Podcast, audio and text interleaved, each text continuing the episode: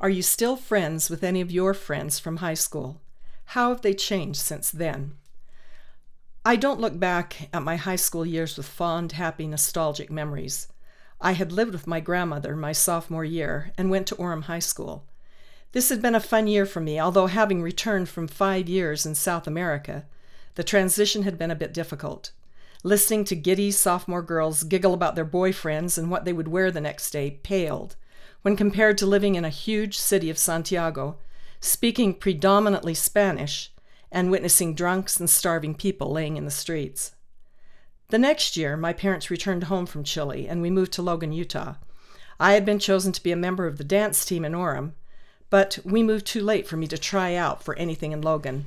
I did get into the a cappella choir, which is where I met three of my high school friends that I have kept in contact with. I never fit in in high school for several reasons. First, Logan was a small, tight knit community. Most of the kids had grown up there and had known each other since kindergarten. Hence, I was considered an outsider. Second, I could outsing most of the girls in school, so I got leads in the musicals that they had waited their whole lives to star in.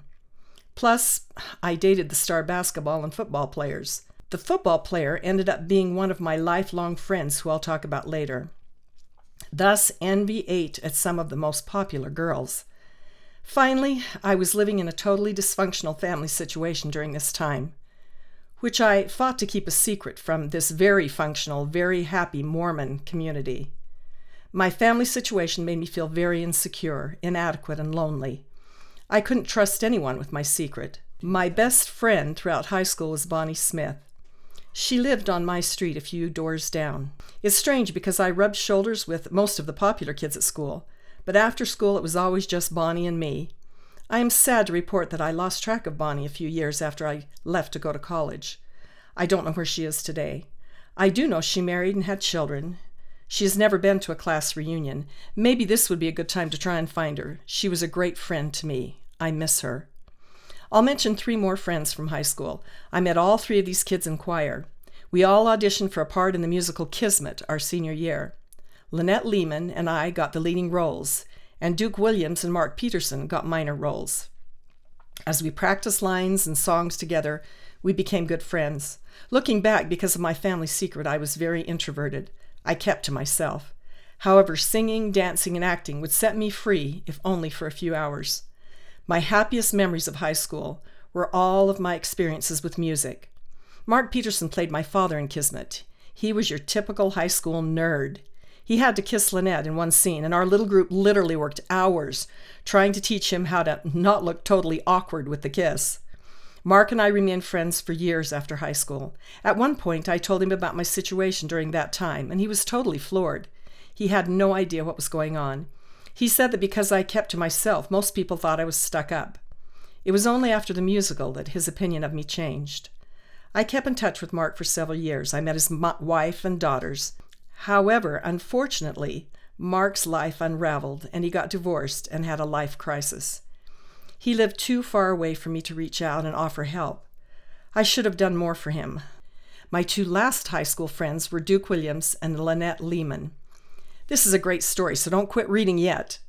I dated Duke the last months of our senior year. We did everything together. He was kind and respectful. I never shared my secret family woes with him, even though we were close. At the end of the year, Duke received a full scholarship to Stanford University for football. Remember, I was hated for dating the school's star football player. I received a scholarship to BYU in music. We went our separate ways, but we kept in touch. After that year in college, Duke came to me and told me he wanted to marry me.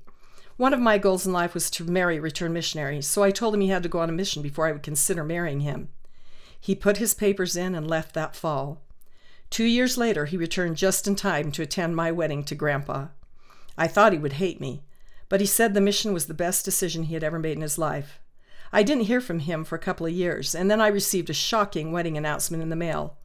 Duke and Lynette were getting married. I was thrilled. Two of my best friends from high school were getting married to each other. A few years later, we reconnected with Duke and Lynette on a business venture. We have been good friends ever since. Duke has thanked me several times for the push to go on a mission, and I have no regrets about that. We are both solid in the gospel of Jesus Christ, and we have both had very happy lives. One last note for those of you who may want to go back to a class reunion. I tried twice. Although it was great to see Duke and Lynette, at both reunions, the old secret memories of those high school years came flooding back to me. The same girls who were popular back then were still running the show. And although I feel I have lived a pretty successful life, I was always thrown back into the days of feeling inadequate, insecure, and lonely. They came flooding back. Yuck. Now, if you loved your high school days, then by all means go back to those reunions. As for me, friends aside, I was glad when high school was over.